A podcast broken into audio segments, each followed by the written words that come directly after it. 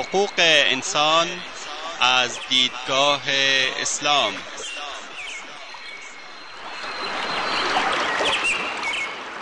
يا أيها الناس إنا خلقناكم من ذكر وأنثى وجعلناكم وجعلناكم شعوبا وقبائل لتعارفوا إن أكرمكم عند الله أتقاكم إن الله عليم خبير. ای انسان ها ما شما را از مرد و زنی به نام آدم و هوا آفریده ایم و شما را قوم قوم و قبیله قبیله نموده ایم تا همدیگر را بشناسید. بیگمان گرامی ترین شما در نزد الله متقی ترین شماست. الله مسلما آگاه و با خبر است. تهیه و تقدیم اسحاق دبیری.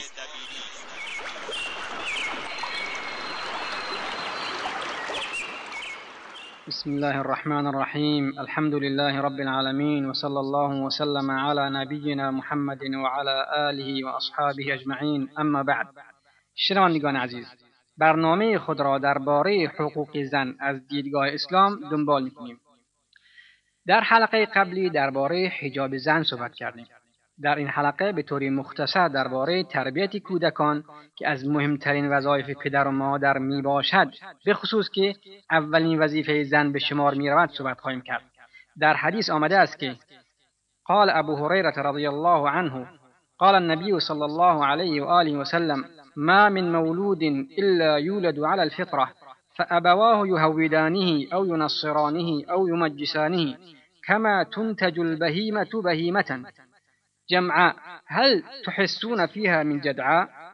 ثم يقول أبو هريرة رضي الله عنه فطرة الله التي فطر الناس عليها لا تبديل لخلق الله ذلك الدين القيم.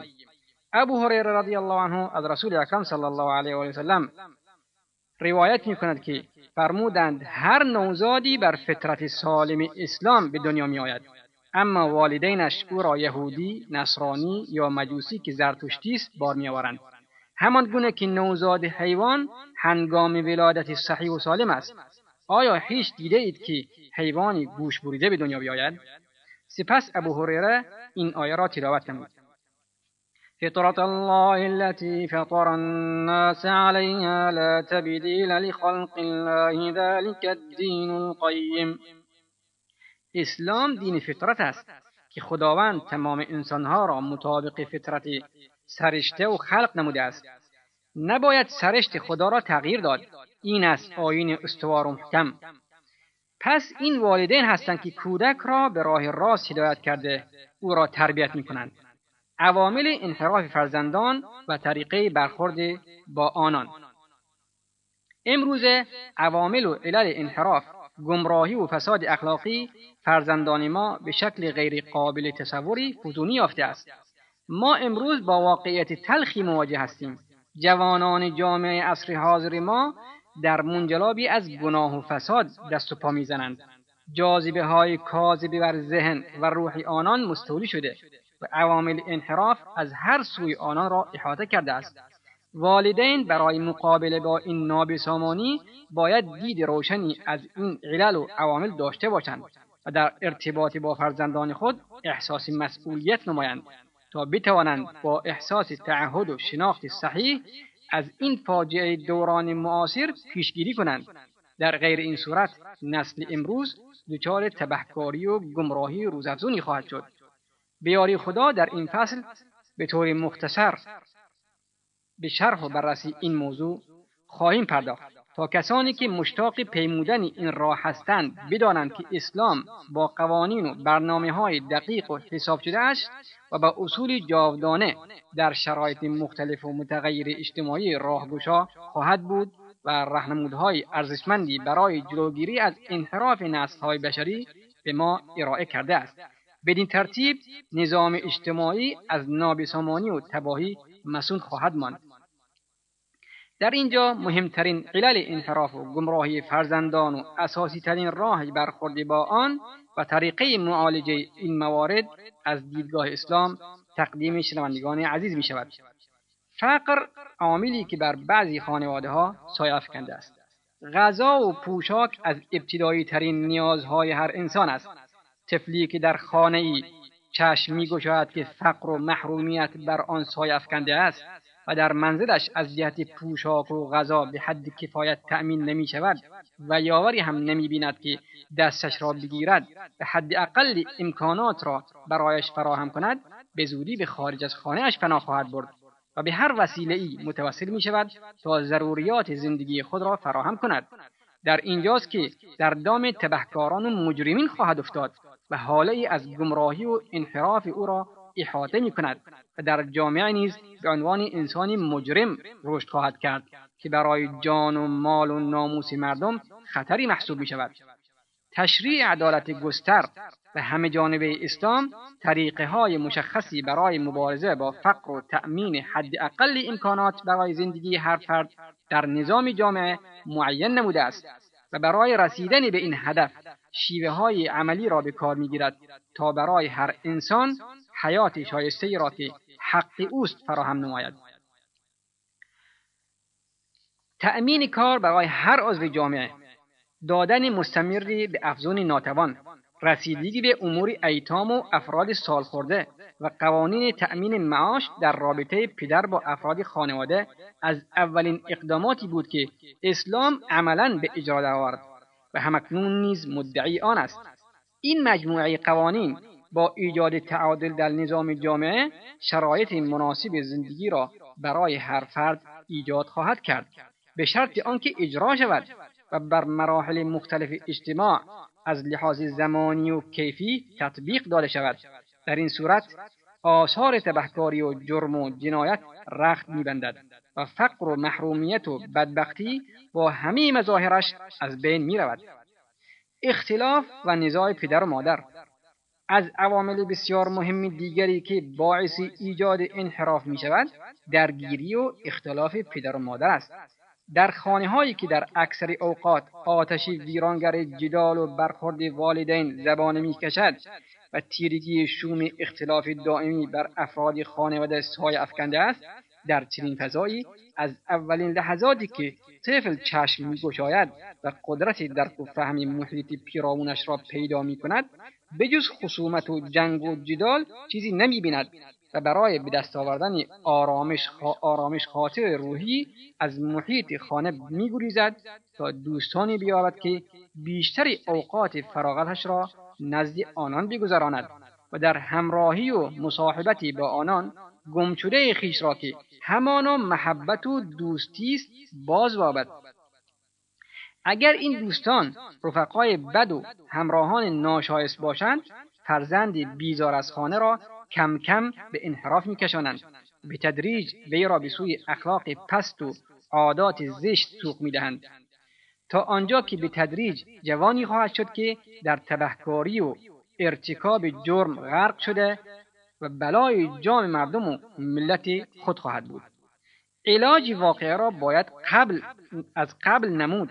اسلام با قوانین حکیمانه و حساب شدهش طریق روشنی را جهت انتخاب همسر پیش پای زن و مرد قرار داده است تا با گزینشی درست و دقیق و منطبق بر اصول از پیش تعیین شده تحقق محبت و تفاهم زندگی آینده خیش را تضمین کنند.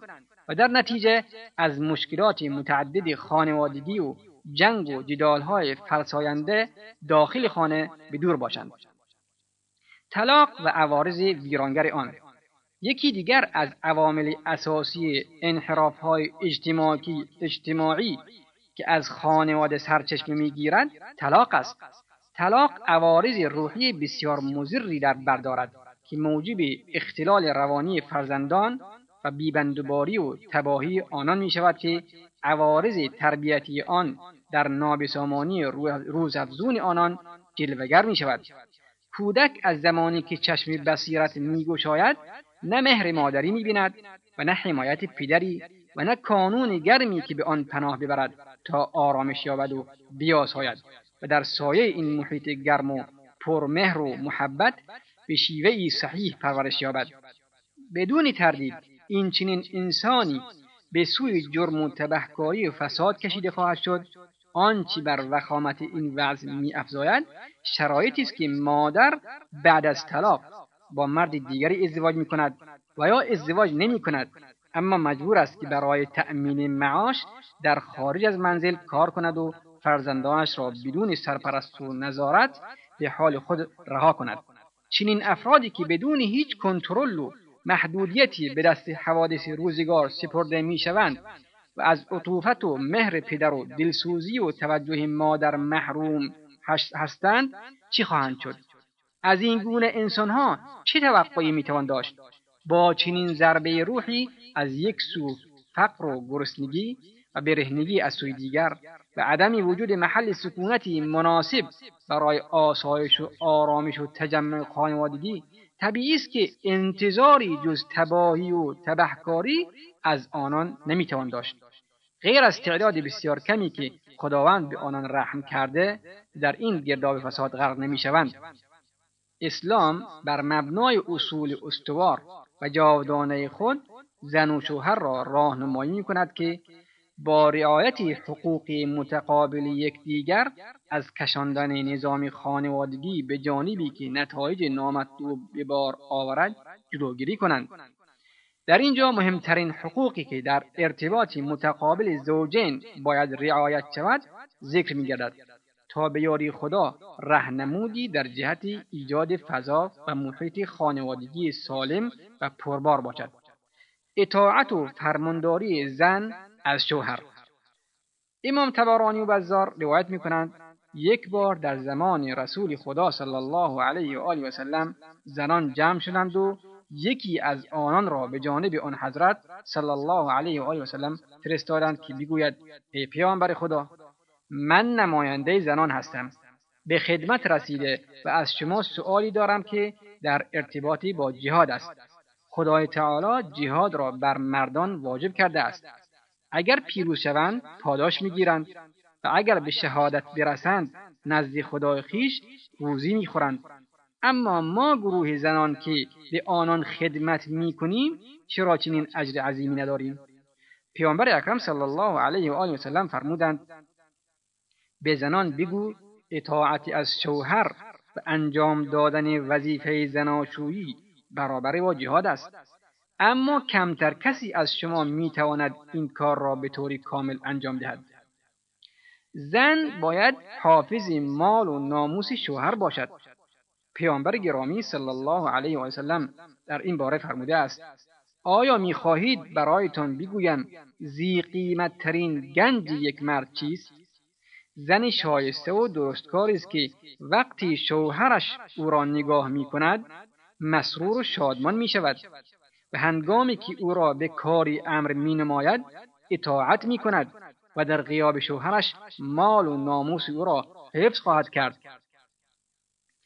از جمله وظایف زن در ارتباطی با زن زندگی زناشویی آن است که دعوت به همخوابی همسرش را رد نکند. زیرا در روایتی از مسلم و بخاری آمده است که رسول اکرم صلی الله علیه و آله و سلم فرمودند اگر مردی زنش را به خوابگاهش دعوت نماید اما او خودداری کند و شوهرش غمگین شود و غمگین بخوابد فرشتگان تا صبح او را لعنت خواهند کرد. چنانکه در حدیث آمده است اذا دعا رجل امرأته الى فراشه فأبت ان تجيء اليه فبات غضبان عليها لعنتها الملائكة حتى تصبح. شنوندگان عزیز وقتی برنامه ما تا همینجا به پایان می‌رسد تا هفته آینده شما را به خداوندی بزرگ میسپاریم. والله اعلم وصلى الله على نبينا محمد وآله وصحبه وسلم والسلام عليكم ورحمة الله وبركاته